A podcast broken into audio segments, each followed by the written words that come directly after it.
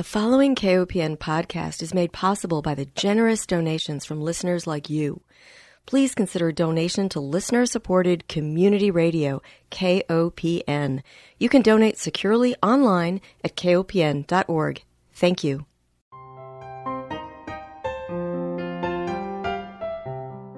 Hi, welcome to Food Sleuth Radio, where we help you think beyond your plate. I'm Melinda Hemmelgarn, a registered dietitian an investigative nutritionist on a mission to connect the dots between food, health, and agriculture and find food truth. And today I am delighted to welcome my guest, Dr. Anthony Thomas. He is a nutrition researcher, scientific consultant in the dietary supplement industry, and director of scientific affairs at Natreon Incorporated, a nutraceutical ingredient innovator that tests and studies ingredients used in the dietary supplement, personal care, food, beverage, and medical food industries worldwide. Dr. Thomas earned his Bachelor of Science degree in Nutrition, Food Science, and Dietetics from California State University at Northridge and his doctorate in nutritional biology from the University of California at Davis.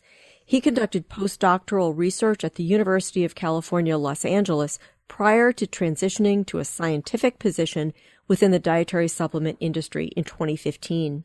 I first heard him speak at an integrative and functional medicine session at the Academy of Nutrition and Dietetics annual conference several years ago, where he gave an excellent presentation on probiotics and gut health.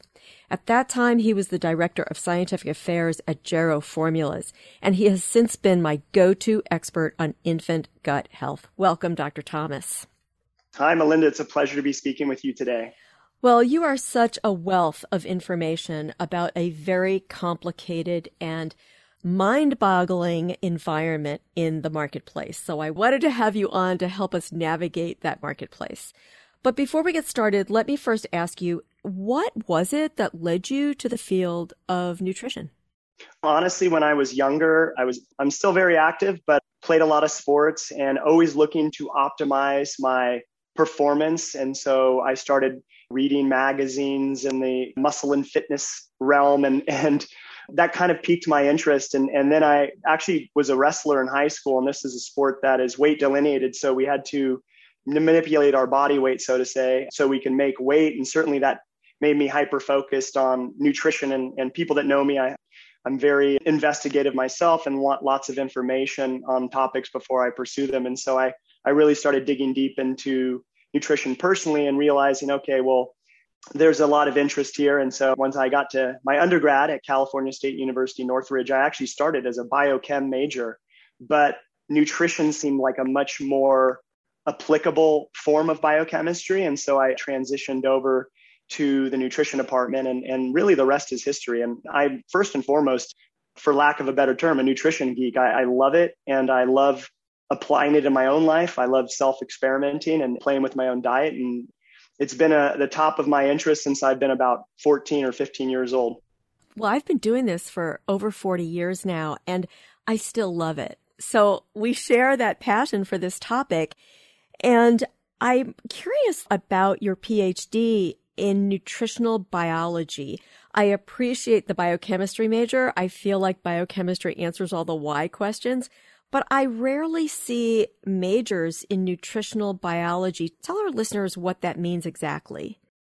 Right. So my doctorate was from the University of California at Davis. They have a very strong nutrition program, and their advanced degrees are in, in nutritional biology. And it's very much focused on the biochemistry and biology behind nutrition.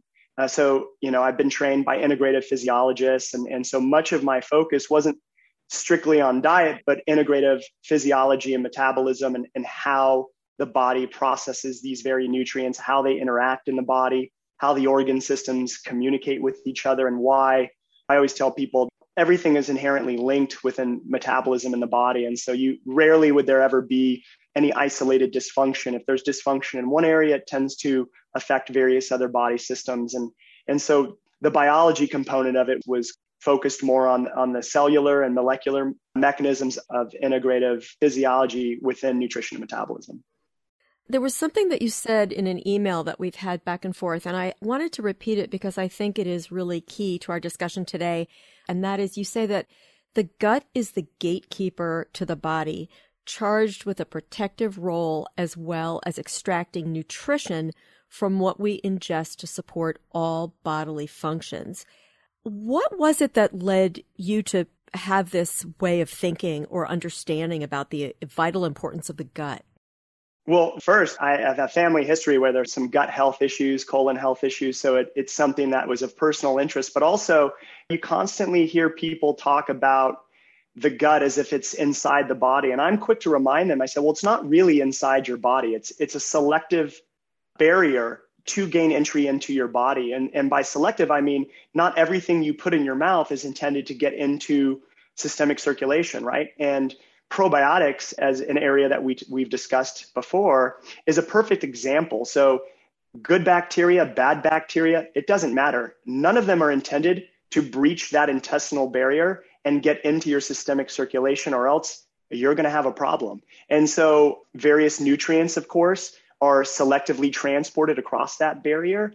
And we have various other cellular receptors and apparatus that reach out and basically sample the contents of the gut lumen and then they relay information to the central nervous system, to the immune system. And so it's really, it seems like it's inside your body, but it's really not. And so I like to remind people that there's this interplay that's happening right there within your gut lumen and all the cells and microbes within your gut. And, you know, when we refer to the human microbiota, the first thing we think of is the gut. And that's because the gut, and not just the full length of the gut, primarily the colon, harbors the vast, vast majority of microbes that colonize the human body. But I would remind everybody that essentially every body surface that is outward facing, so mucous membranes of your nasal cavity, your mouth, every outward facing membrane, including your skin, of course, is just covered in microbes. And these microbes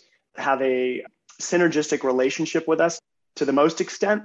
And they actually also contribute to not just that protective role, but also to our health status in various other ways, be it extracting nutrition from our diets or generating metabolites that impact our metabolism and health in various other ways. Yeah, it's absolutely fascinating. And I feel like we're really just at the tip of the iceberg in understanding these relationships. But I think it's the wave of the future. What are your thoughts? Oh, absolutely. Every scientific conference I go to almost, you know, there's somebody that has that obligatory slide where you see the iceberg, but then it shows you the amount of the iceberg that's under the water and it's the vast majority. And, and that's one of the reasons I love nutrition science. We're constantly learning new things you know, when I was studying nutrition as an undergrad, I would basically read it as if I was I was just taking down facts. And it's like, oh, this is how much vitamin C you need. This is how much of this nutrient and and then just recorded the notes. But what I didn't realize so much at the time is is that's really not set in stone. It's kind of our best guess based on the available evidence. And that evidence is continuously changing. And so we're constantly learning new things and sometimes rethinking things we thought we knew. And I think having an open mind and be willing to change your mind is a key attribute of being a scientist. And people might say, "Oh, well, he's got a PhD, he's a scientist." But I kind of subscribe to the uh, you know the Carl Sagan way of thinking, which is really it's it's more a way of thinking than it is a body of knowledge or, or a credentialed degree. And mm. to be a scientist, you have to keep an open mind and be willing to change your worldview with compelling new evidence. That's right. To always be questioning, I think, is one of our core beliefs. Right. Well, let's talk about during this half hour specifically about the gut, because I think that when I've seen some statistics about what the American diet has evolved to include, I think the latest statistic I saw was that 65% of what most Americans eat is this a category what we call highly processed food. These kinds of highly processed foods are not helping the beneficial gut bacteria. And so we we see a lot of gut dysbiosis. In fact, I even saw at another conference there was a researcher who said that children today are born with gut dysbiosis. Tell me your thinking about this. Right. So, you know, of course diet plays this major role in influencing the composition and metabolic activity of our gut microbiota. And when I say microbiota, I, I just mean the full microbial ecosystem harbored within the gastrointestinal tract.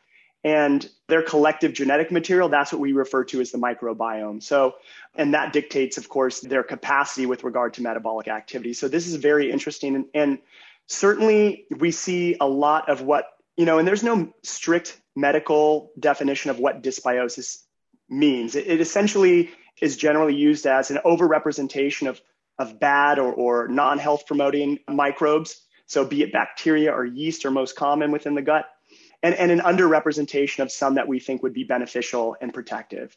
And so, why is that? Now, of course, we look at the diet, but then you mentioned an infant gut microbiota already being dysbiotic at birth. It's like, well, how can that happen? They haven't been eating, right? Traditionally consuming food via their mouth, right? Yeah. So, we know that in humans, it's it's not just your diet, but it's your your whole environment.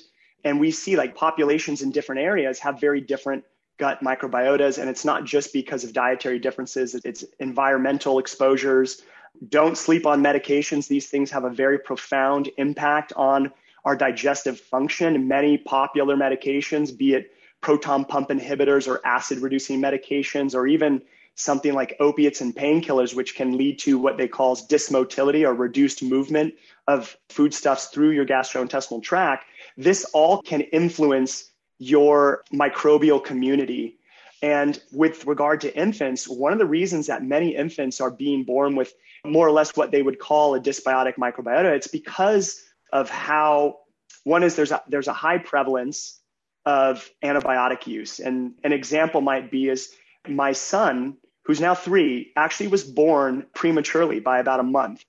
And we went into the hospital and it was it was basically two days before my wife was going to go get tested to see if she's positive for group b streptococcus. And while i'm very confident she would have tested negative because they hadn't done the test they had to prophylactically administer antibiotics just to be safe because they didn't want to see the group b streptococci transferred to the baby during the birthing process. And so you see increased exposure of pregnant mom and or baby post birth to antibiotics. And antibiotics are not selective, generally speaking. They use relatively broad spectrum often. And so while they do often kill some of the bad guys, they often also kill the good guys as well. And in fact, antibiotics is a primary risk factor for various microbial imbalances and quote unquote infections, which is ironic since it's one of the, the primary treatment options. Another factor when it comes to the infant gut is that unfortunately, the pressures on mom and breastfeeding are, are often high. And so a lot of women will opt to not breastfeed very long and, and introduce formula, even supplemental earlier. And of course, this will have a very different influence on shaping the gut microbiota during this very critical and vulnerable period of development. So that's a major one. And, and then, of course, the birthing process itself. We see that, particularly in, in developed countries, a higher use of, of C section deliveries. And of course, this influences that uh, early exposure to microbes. So, so even during the birthing process, as the baby moves through the vaginal canal, there are microbes colonizing that baby.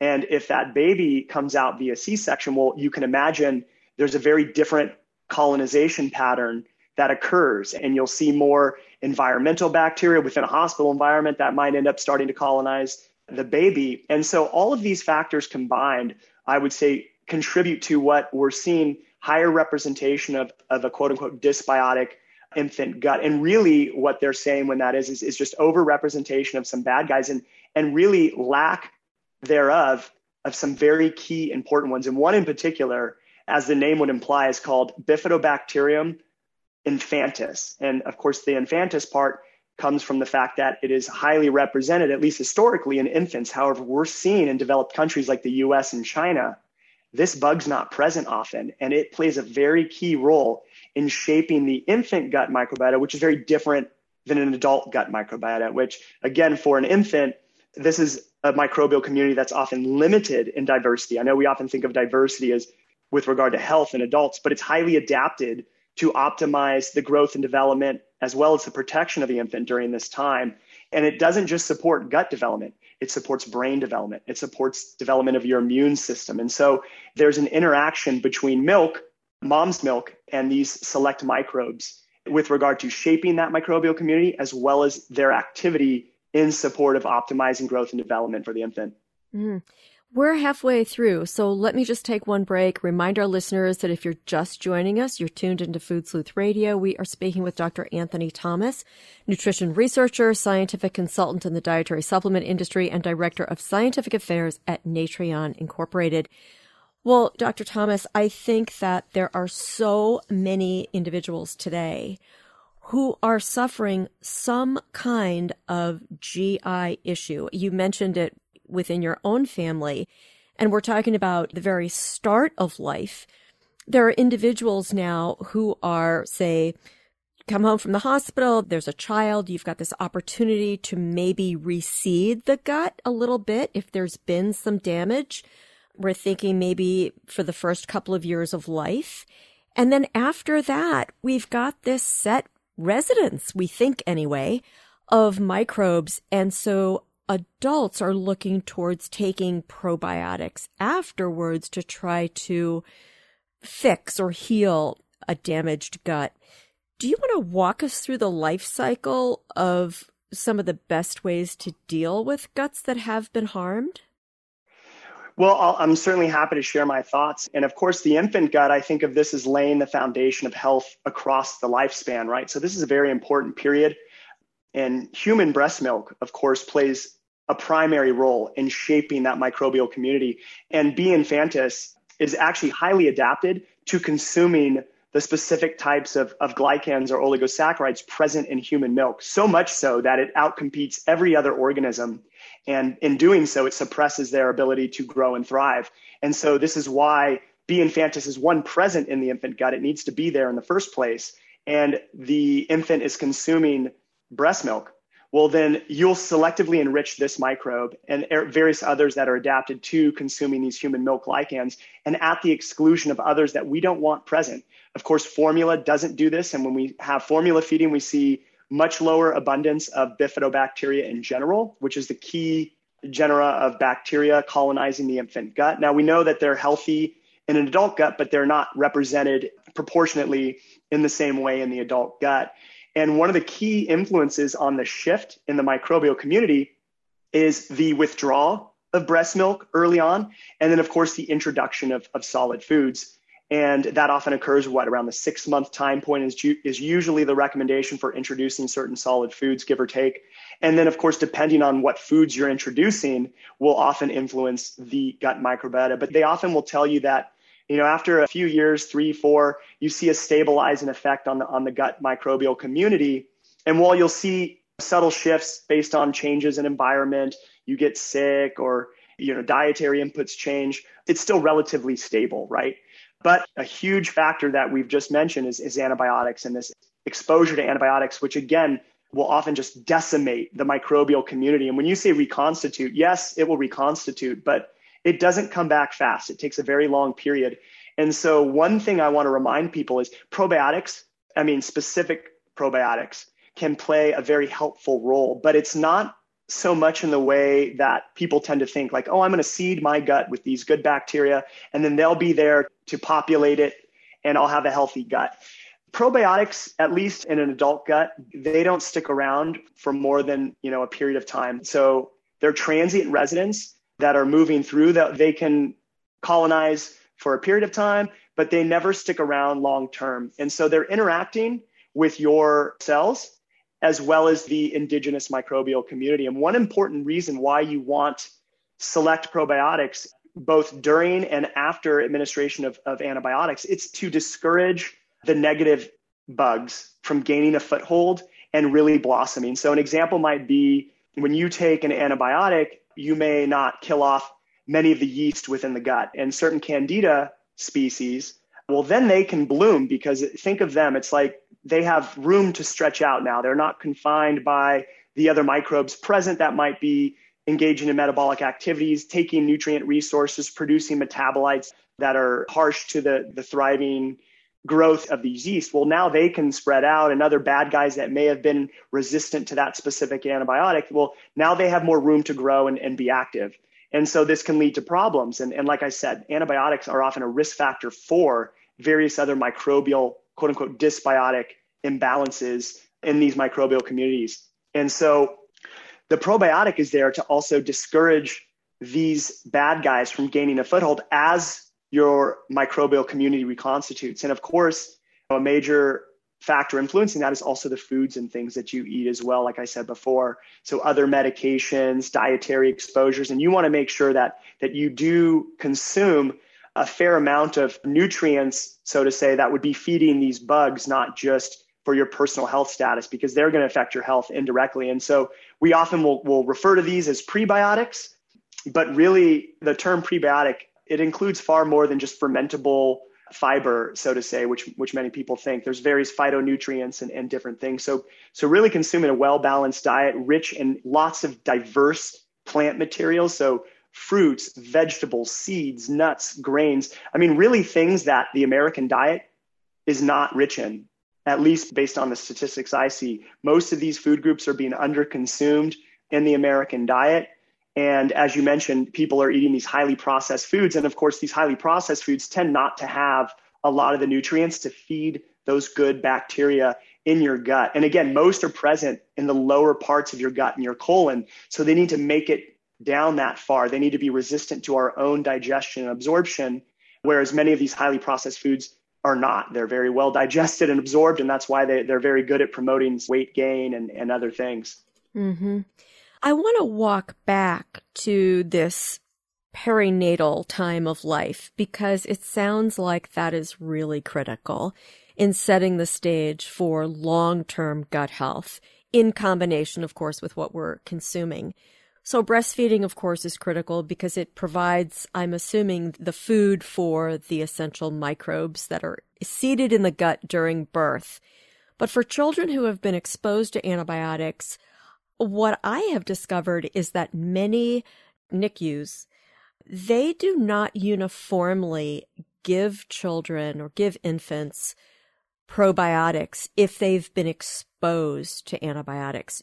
Have you followed that area at all? Are we seeing any changes in having some kind of preventive health care for these kids that have been exposed to antibiotics? This has just become such an area of high interest for me as a relatively young father, you know, and, and watching my wife go through the process and, of course, trying to support her health status during pregnancy and, and then, of course, uh, early life nutrition. So these are major areas of focus just for me personally now. And, and what's really, really sad is that you know, you hear a term like probiotics, which is a very general term that many people misinterpret and don't actually understand is that, but in the traditional sense from a scientific standpoint, there's no ambiguity anymore. Probiotics, at least various select probiotic, either strains or combinations of strains, have been shown to be effective at reducing the incidence of necrotizing enterocolitis. And one of the major risk factors for that is antibiotic exposure in early life. And mm. then, of course, introducing formula feeding very early, which they often will do in the hospital, in the NICU, so it's very challenging. And, and, yeah, you're right. Less than 15%, this was the statistic I read, less than 15% of, of NICUs in the country will administer probiotics when in fact the science unequivocally says that they will help prevent this dysbiosis or at least protect against the damaging effects of the dysbiosis in support of correcting it. And the problem is, too, those that administer probiotics, they administer the wrong ones. They administer ones that don't have good scientific evidence to support. Also, when you actually try to understand the actual molecular mechanisms and attributes of the strain or strains that are being used, you would scratch your head if you actually understood it. So, an example might be the most commonly used one in a NICU is, is called Lactobacillus rhamnosus GG, or, or LGG for short. And while this probiotic is one of the best studied, if not the best studied strain out there, it's not particularly appropriate for an infant. And one of the reasons why it's rather atypical, as it's one of the few rhamnosus that cannot actually metabolize lactose, the primary carbohydrate in milk. And second is, is it doesn't colonize the gut particularly that effective of an infant gut. Again, because if the baby is consuming mom's milk, which is by far the most therapeutic thing you can give an infant in that setting and condition, is that the components within milk do not feed that bacterium very well and don't select for it. It selects for other bacteria like B. infantis, like I already said. And so we know that B. infantis and, and combinations thereof is very important and effective for discouraging this dysbiosis early on. And again, imagine pairing that probiotic with the thing that we already recognize as being the most therapeutic, and that's mother's own milk. And now, if mother's milk is not available, the next best thing would be donor human milk. The problem with donor human milk, or the limitation, I should say, is that because they're giving it to another baby, they have to quote unquote sterilize it. And mm. so now they're removing, there are microbes within the human milk as well that also the baby is consuming to get into the gut and help protect it from these various bad bugs, so to say. And so it's really sad to see that more not being proactive with regard to the science. Now, I think many listeners might realize that a lot of healthcare decisions are actually made, and this is how I see it too, is sometimes to reduce their own liability.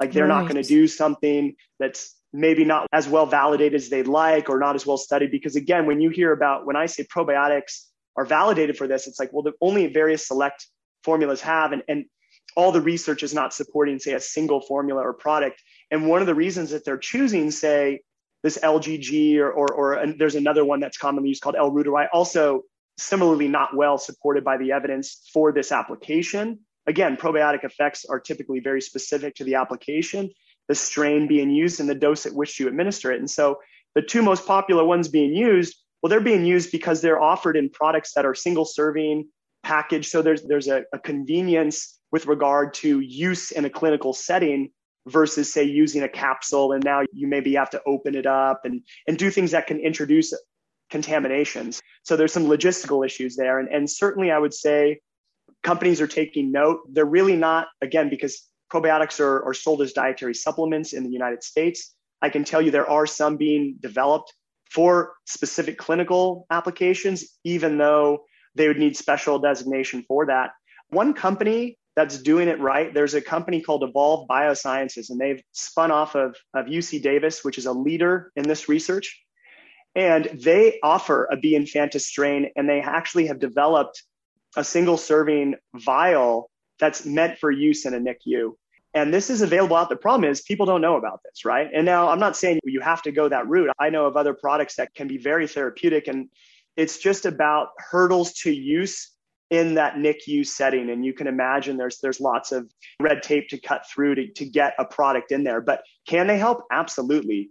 But many NICUs are not applying them and they're not applying the right ones. Well, Dr. Thomas, we're going to have to close this interview on that note. But I would love for you to come back and do a part two with me to follow up on many of these points and then walk us through the rest of the life cycle if you'd be willing to do so. Oh, absolutely. Let me close just to thank our listeners for joining us. Remind everyone that Food Sleuth Radio is produced by Dan Hemmelgarn for KOPN Studios in beautiful downtown Columbia, Missouri. Most of all, I want to thank my guest, Dr. Anthony Thomas, nutrition researcher, scientific consultant, and director of scientific affairs at Natreon Incorporated. Thank you. Thank you.